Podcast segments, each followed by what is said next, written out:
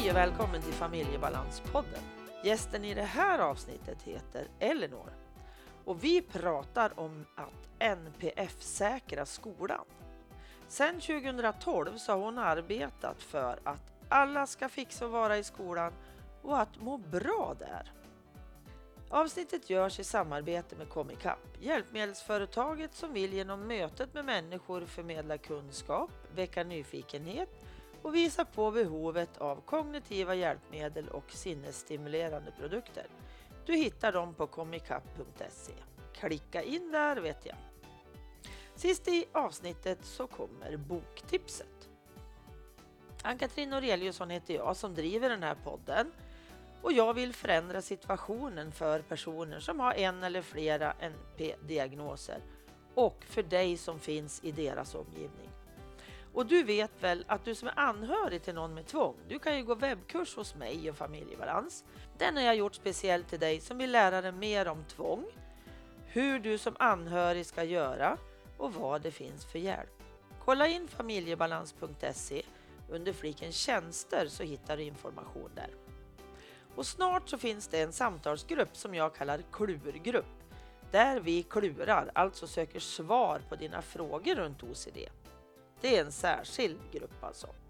Eller om du känner behov av att prata med andra vuxna som är syskon till någon med N P F-problematik och har lust att vara med i någon samtalsgrupp, skicka ett mejl info snabel-a familjebalans punkt se. Eller så hänger du med i N P F-anhöriggruppen som Anna Malkus och jag har på nätet. En gång i månaden så ses vi och träffas i en grupp. Jättebra tycker jag. Anhöriggrupper har ju liksom varit min överlevnad så att det här känns jättebra tycker jag att få göra det. Är du intresserad av något av de här sakerna som jag pratade om nu, mejla mig på info snabel-a familjebalans punkt se så berättar jag mer. Men nu kör vi igång avsnittet.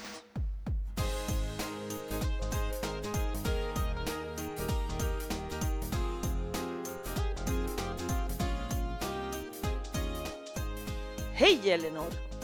Hej! Trevligt att vara med. Ja men jättekul att jag äntligen har fått koppla ihop mig med dig. Ja precis, det är inte alltid lätt att få tag på mig, jag vet det. Nej men precis, och inte bara så utan det är ju jag som ska få till det också så att vi ja, kopplar precis. ihop oss. Så, ja, men exakt. Nu är vi här. Ja. Så välkommen hit. Tack så mycket. Och jag vill ju då först att du berättar lite kort om dig själv. Ja, jag jobbar som rektor på en högstadieskola i Huddinge kommun som heter Källbrinksskolan. Och vi jobbar ju med det som vi kallar för N P F-säkring, vilket också är vårt eget interna ord kring vårt utvecklingsarbete. I grunden är jag lärare. Jag är lärare i svenska och engelska i årskurs fyra till nio och jobbade som lärare i ungefär tio år innan jag blev skolledare. Mm. Och under de tio åren så har jag också jobbat mycket med lärarfortbildning och handledning kring framförallt förhållningssätt och bemötande. Mm. Precis. Lite kort om dig vad det är. Ja. Precis. Jo, och det jag är så där jättenyfiken på, det är ju det här då som vi kallar, eller och ni också kallar då N P F-säkring av skolan. Mm. Hur, hur kom det sig att ni startar den här förändringen? Ja, det finns egentligen lite olika anledningar till det. När jag började som skolledare här på högstadiet, då var min tanke att jag ville arbeta väldigt mycket kring just förhållningssätt och med relationen som pedagogiskt verktyg. Mm. Och jag ville också att vi skulle jobba aktivt för att eh, motverka psykisk ohälsa och öka tillgängligheten för alla elever. Eh, och framförallt så var min tanke att vi skulle skapa en organisation där elevhälsan levde ute i liksom de pedagogiska teamen, att det var lärarna som arbetade elevhälsofrämjande hela tiden och som hela tiden hade elevhälsa på agendan. Mm. Och så kom jag hit och, och träffade den här organisationen och såg ju en mängd saker som behövde utvecklas och jag såg också en mängd saker som redan var helt fantastiska. Så det fanns mycket gott att bygga på. Mm. Eh, parallellt med det här så kontaktar Attention mig eh, kring ett projekt som heter då Min skola och frågade ifall vi ville vara med som den enda högstadieskolan i Sverige i det här projektet. Och det ville vi ju förstås, så under tre år så arbetade vi aktivt tillsammans med Attention och med E S S-gymnasiet inne i Stockholm kring just N P F och egenmakt i skolan. Så det handlade ju mycket om att ge elever med N P F en röst och liksom lyssna på dem. Vad är det de säger till oss att de mm. behöver för att lyckas i sitt lärande? Mm. Så att parallellt liksom med mitt, mitt utvecklingsarbete och tanke kring elevhälsofrämjande organisation och, och tillgänglighet så blev ju inriktningen mycket, mycket mer tydlig för oss när vi arbetade i det här projektet. Mm. Det Det vi har gjort på Källbrink är ju inte en del av Min skola-projektet utan det är ju helt vårt eget interna utvecklingsarbete. Men vi hade ju våra elever som var aktiva i det här projektet som blev liksom vår, våra ledstjärnor. Mm. Och, och deras röster var ju oerhört tongivande för oss. Mm. Och vi såg ju liksom kanske ett par år in i vårt utvecklingsarbete att vad är det vi gör? Jo, men vi, vi försöker liksom säkra skolan för alla elever. Och vi utgår från de elever som behöver anpassningar av olika anledningar först. Och vilka elever generellt är det då i skolan? Ja, men det är ju en mängd av elever som behöver anpassningar. Mm. Men om man ska koka ner det till någonting som blir begripligt både för pedagoger och för föräldrar så är ju liksom gruppen elever med N P F en ganska tydlig grupp och man mm. vet ändå vad det är. Mm. Så därför föddes liksom det här ordet. Vad är det vi gör? Vi sök- säkrar för de unga som behöver det lilla extra först och Och vilka är det då? Ja, det är massor av barn, men om vi ska koka ner det så är det absolut våra elever med N P F. Och därför blev det N P F-säkring. Mm, mm. Så parallella processer som liksom kokades ihop till någonting som blev väldigt bra. Mm. Ja, jag tänker så här ofta. Så, så, alltså det som är livsviktigt för ungar med N P F är ju jättebra för alla andra. Ja, det är ju det som är så enkelt. Ja. Det är ju just det som gör det så lätt. Precis. Så att om man bara fattade det här i svensk skola så skulle vi ju liksom få bort så mycket problem och svårigheter för våra elever. Absolut, och det är ju dit vi måste komma. Att få en, ja. en superbra bas, tänker jag. Ja, precis. Definitivt. Mm. Mm. Så är det. Men ni kommer att fortsätta att kalla det för N P F-säkring? Liksom. Ja, det kommer vi att göra. Vi mm. kallar det för det nu därför att det är ett bra, liksom, det är ett bra...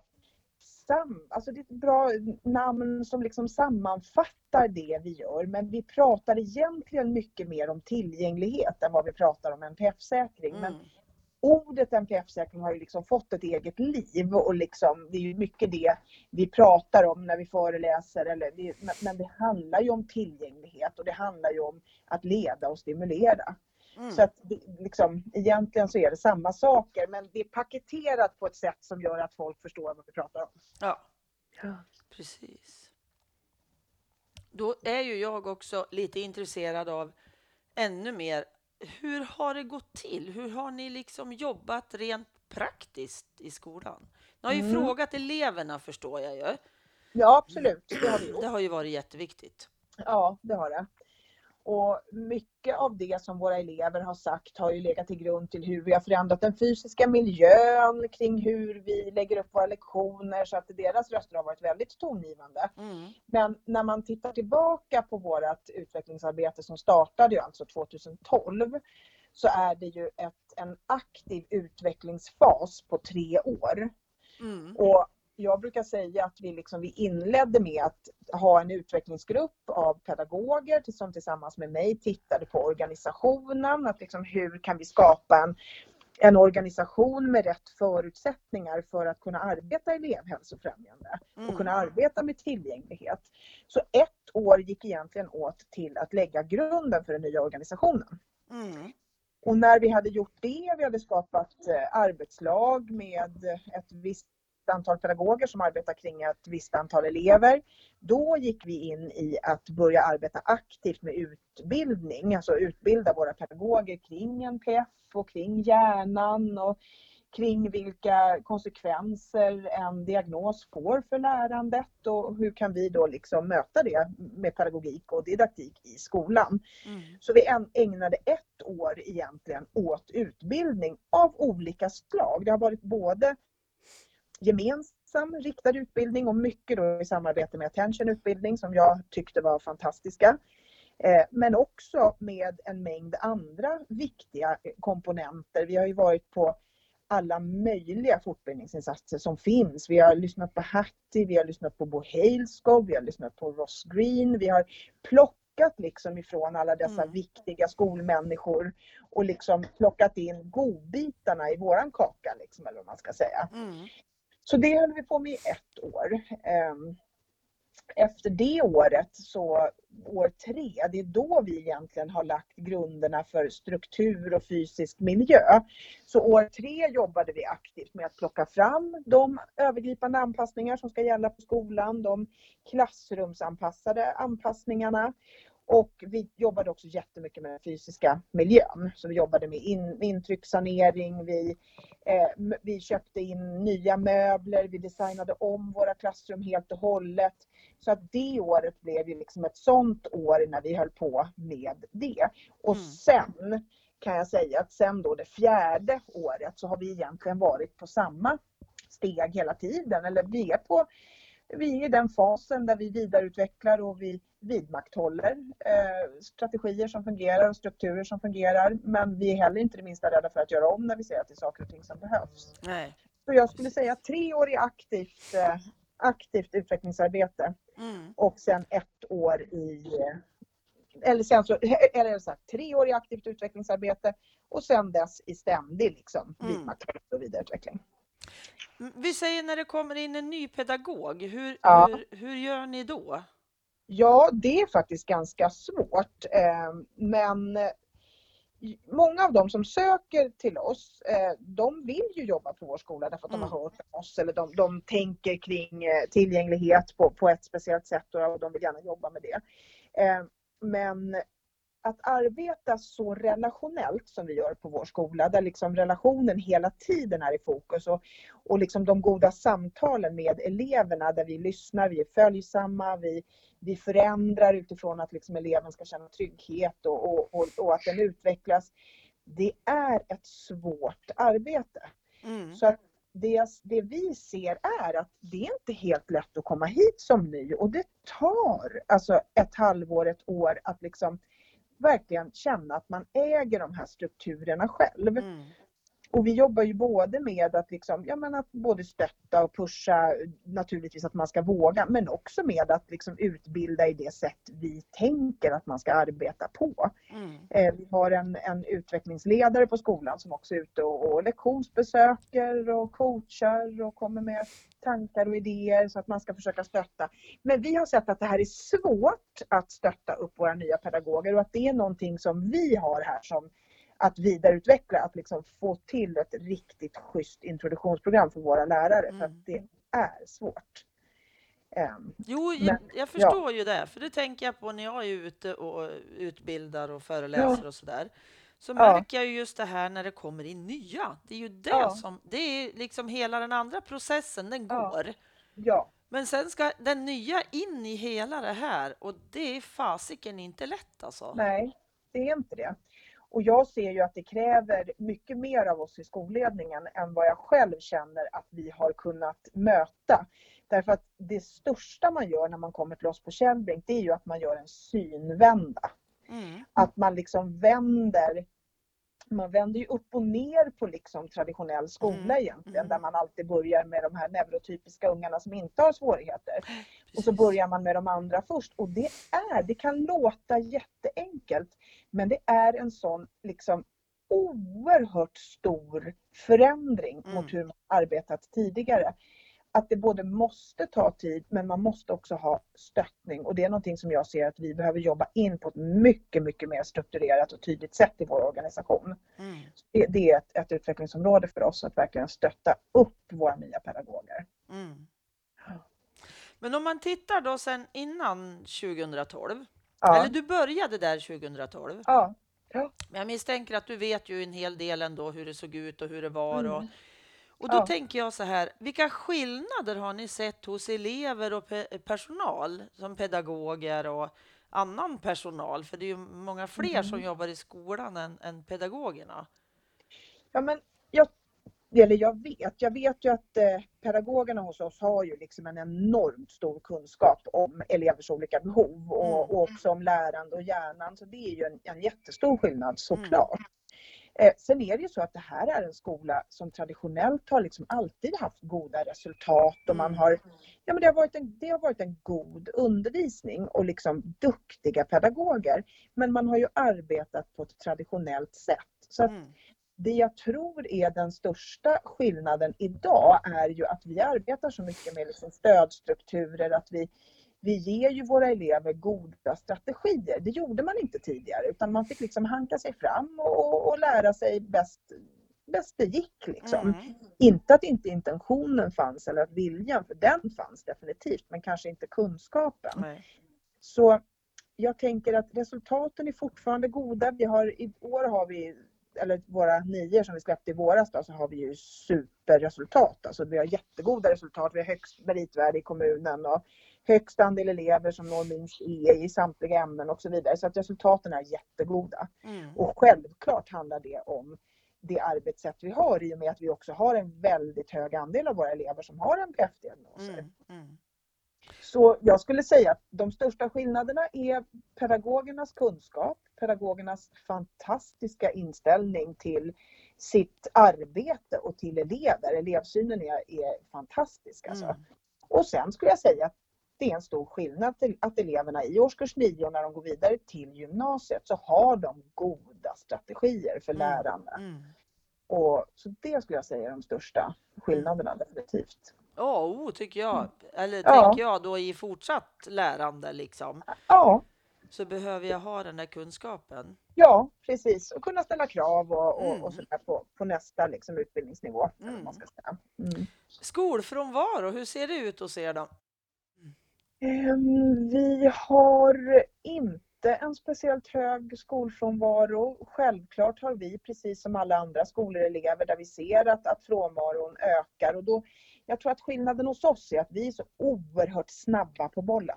Mm. Ser vi någonting som vi, där vi har en oro, då jobbar vi med det omedelbart. Vi väntar inte, vi avvaktar inte, utan vi går in direkt med mm. insatser. Mm. Och vi är väldigt noga med att när det handlar om, för att, att vara hemma från skolan, det är ju ingenting någon väljer, det är ingenting någon vill. Nej. Utan då är det för att kravnivån är för hög, för att vi inte har hittat rätt i den pedagogiska miljön i mötet med eleven. Så vi är väldigt noga med att alltid äga problemet, vi som är vuxna och liksom mm. utbildade. Mm. Så att jag tror att vi på grund av det sättet att jobba, så gör vi, vi, liksom, vi har inte speciellt hög frånvaro, och de elever som har en högre frånvaro, de har vi stenkoll på och jobbar med hela tiden. Mm. Eh, och det jag ser som man behöver göra när man möter barn som har, där, där frånvaron börjar stegra, alltså man tänker sig man är ändå inne i första skedet. Mm. Då, då behöver man skala, man behöver ta bort så mycket som det bara går, för att liksom eleverna ska få tillbaka orken och liksom lusten och, mm. och modet att våga.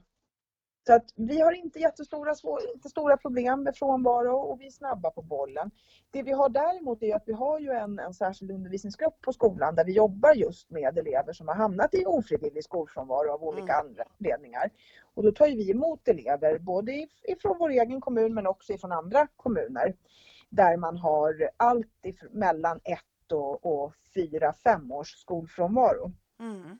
Och där är ju, det arbetet blir ju eh, också naturligtvis baserat på individ och anpassat ut till, ja, men till hundra procent utifrån elevens behov. Och det är ju ett enormt mödosamt arbete att få tillbaka elever, men det går. Mm. Och precis som i övriga delen av vår skola så jobbar vi jättemycket på relation där. Att liksom relation till den pedagog som är, är tryggheten, och, och liksom att våga komma tillbaka. Och vi jobbar också jättemycket med att försöka hitta elevernas, vad är det de känner lust inför? Vad är det de, de tycker om? Är det dataspel? Ja, men då pratar vi om det. Är det museum? Ja, men då satsar vi på det. Så vi försöker hela tiden liksom tänka utanför boxen och hitta ett sammanhang där eleven känner sig trygg och bekväm. Mm. Därför att, och då spelar det ingen roll om det är bakning eller museibesök eller gymbesök. Det, det är ointressant faktiskt. Bara det är någonting där eleven vill delta och känner att den vågar delta. Mm. Därför att sen kommer det lärandet att komma. Mm. Att jobba tillbaka elever till skolan som har varit borta länge, då kan det inte vara fokus på liksom matematik och svenska, utan det måste vara fokus på relation och trygghet. Mm. Och sen kommer lärandet att komma. Mm. Jo, så tänker jag just det här som ni, att ni slänger er på problemet direkt, inte ja. avvaktar, att det löser sig nog. Ja. För jag tror alltid på det där att vi behöver vara jättetydliga och att ja. vi är intresserade, tänker jag. Ja, hur precis. mår du? Hur är det att inte vara så förbaskat rädd? För det tycker ja. jag att jag ser på väldigt många ställen. Men törs man fråga där då? Ja, ja men herrejösses, när det är med ett hjärta. Ja. När jag gör det för att jag vill människan väl, då kan det ja. inte vara farligt att fråga hur fasiken mår du? Nej, verkligen inte. Det, det är ju helt rätt. Vi måste ställa frågan för ja. att vi måste också hitta eleverna i måendet och försöka stötta dem på rätt sätt. Ja. Liksom. Och så just det här att inte bara eh, skylla på att det är eleven som inte kommer ja. till skolan, att den väljer att vara hemma. Jag blir mm. vansinnig på ja. sånt där. Vi jag måste också. vara vuxna. Ja. Och elever, det finns inga barn som väljer. Alltså man går, det är inte så att man, alla ungar vill lyckas i skolan. Ja. Men alla har inte fått rätt förutsättningar att göra det. Så det, det är ju vårt ansvar, ja. tänker jag. Mm. För utbildning och fortbildning, tänker jag då, som du mm. berättade, det är jätteviktigt. För jag måste veta ja. vad det här handlar om. Ja. Hur hjärnan ja. fungerar och hur vi människor fungerar. Och vad mm. N P F-eleverna behöver. Ja.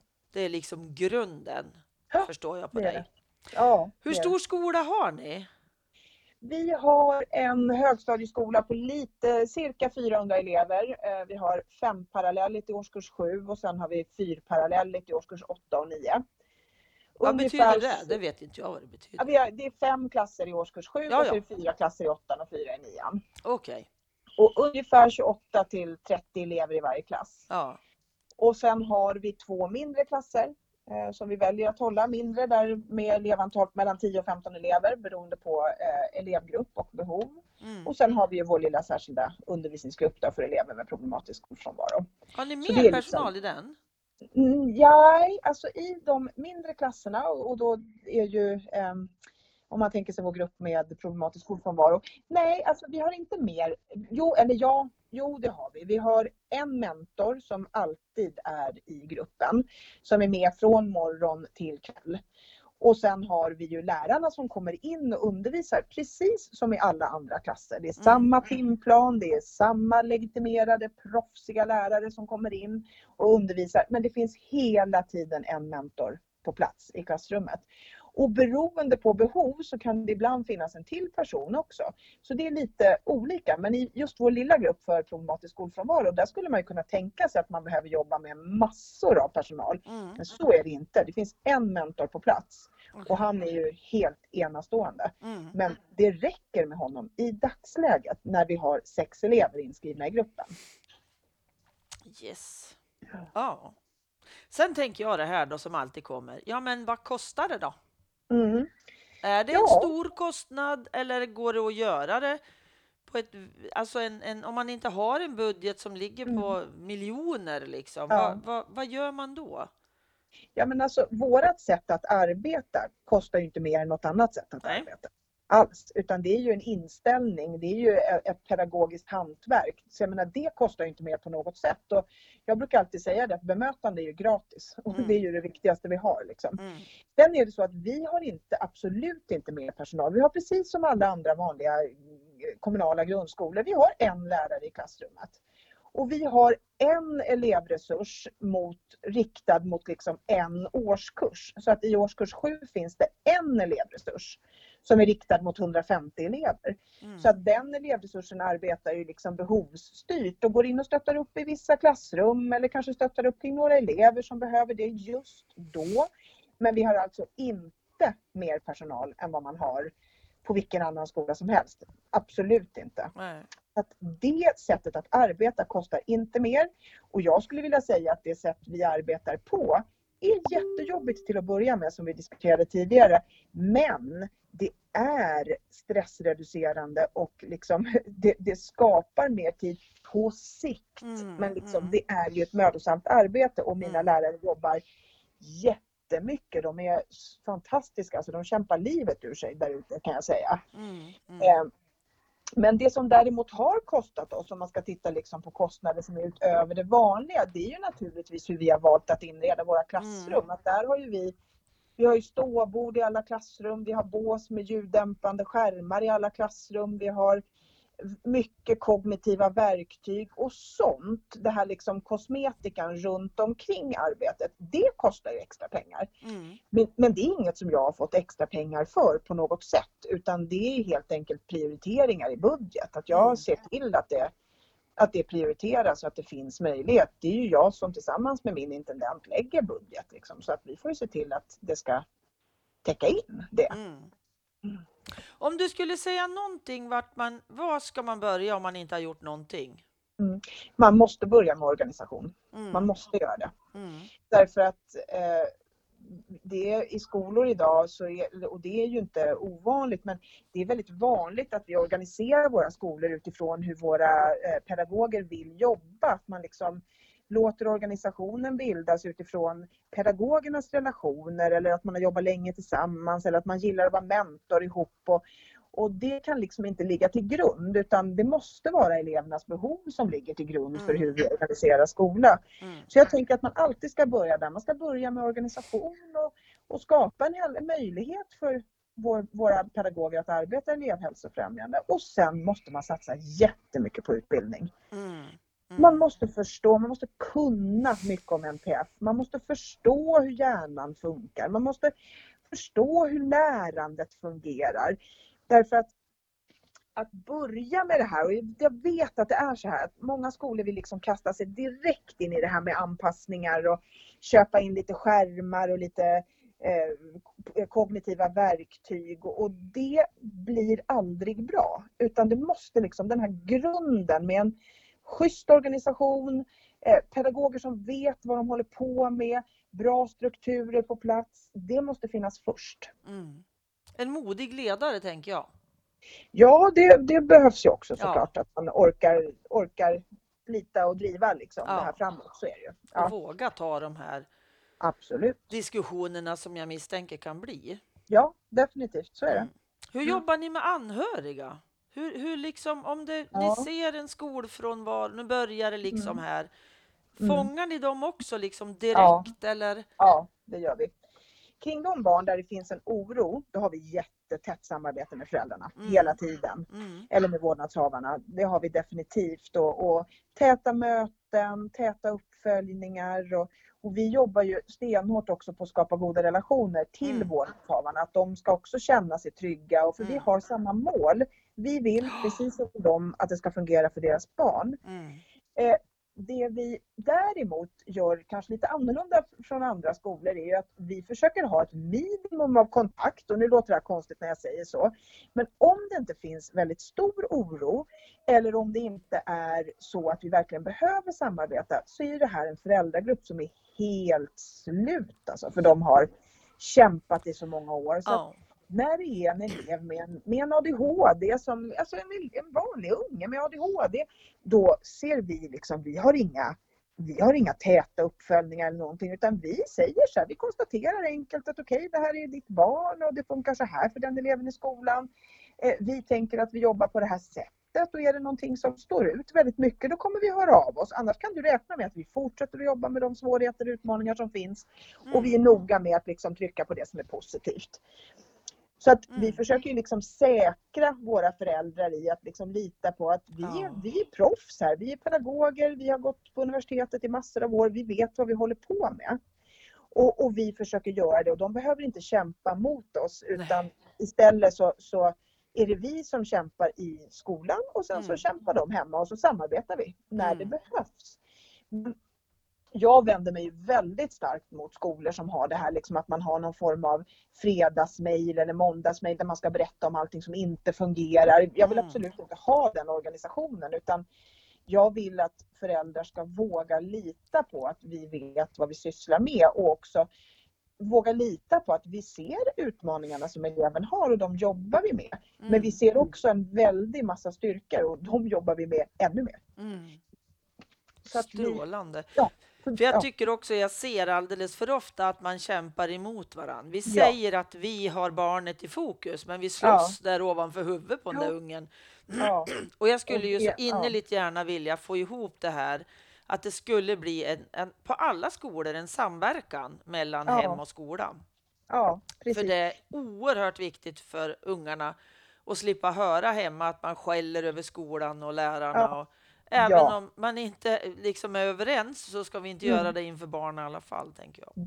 Definitivt inte. Ibland Nej. kan det ju finnas anledning till att man som förälder är helt slut. Ja. Att man har haft eh, skitjobbigt. Visst.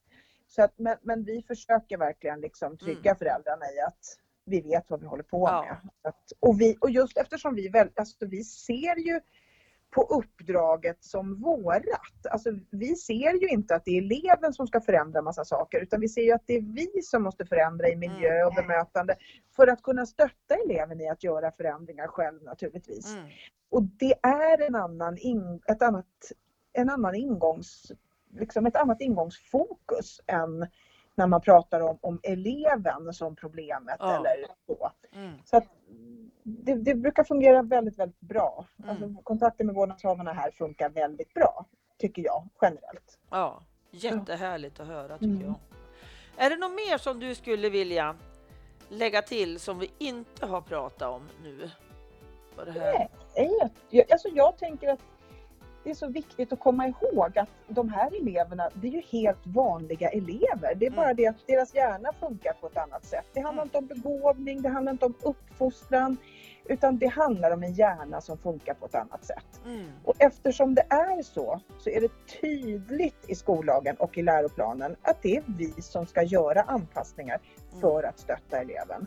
Och det tänker jag att om alla skolor bara förstod det och liksom gjorde det, då skulle vi ha kommit så oerhört mycket längre ja. än vad vi har gjort idag. Ja. Tänker jag. Visst. Ja. Mycket bra avslutningsord, tycker jag. Det var härligt. Tusen tack, Elinor, för att jag fick störa dig idag. Ja, du, tack för att jag fick vara med. Jättetrevligt att prata med dig. Mm. Ha det så gott. Ha det så bra. Hej då. Hej då.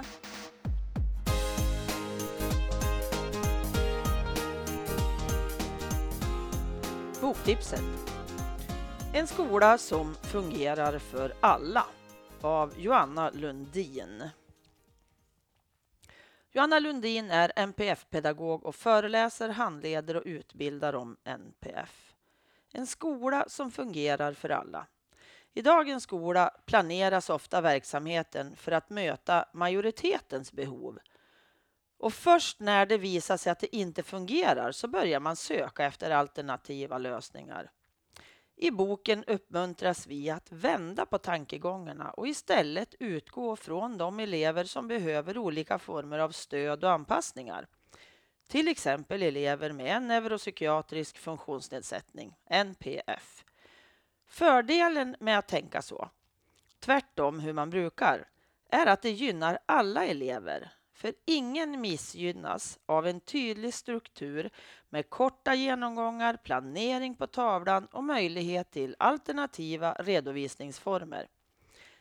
Tänker vi med andra ord rätt, inom, rätt inom citationstecken, från början skulle många elever kunna må bättre, utvecklas mer och slippa känna att de misslyckas i skolan. En skola som fungerar för alla inspirerar läsaren till att påbörja en skolutveckling som inkluderar alla utan att det behövs stora ekonomiska resurser. Här finns många praktiska tips och handfasta råd kring hur skolan ska göras mer tillgänglig för alla elever och hur fler kan få en lyckad skolgång. Boken vänder sig till yrkesverksamma inom skolan och andra som är intresserade av skola, N P F och skolutveckling. Vill du höras eller synas i Familjebalanspodden? Hör av dig du med. Och några ord på vägen från mig. Jag tänker så här, vågskålen. Om du tänker dig en våg, du har väldigt, väldigt mycket jobbigt, alltså slitsamt i ena vågskålen. Då behöver du fylla på med positiva, bra saker, människor att prata med i den andra skålen. Du behöver ha en balans av Det jobbiga behöver vägas upp av något bra som du tillägnar bara dig själv. Kom ihåg det. Tack för att du lyssnat. Tack till Pelle för musiken, till Pernilla som fotade, Marcus som fixar poddloggan och till Anders för att du redigerar mitt prat. Och tack till Comikapp för samarbetet. Och tusen tack till dig som går in och skriver en recension på Familjebalanspoddens Facebook-sida. Sånt gör mig jätteglad. Hoppas vi hörs igen. Hej då!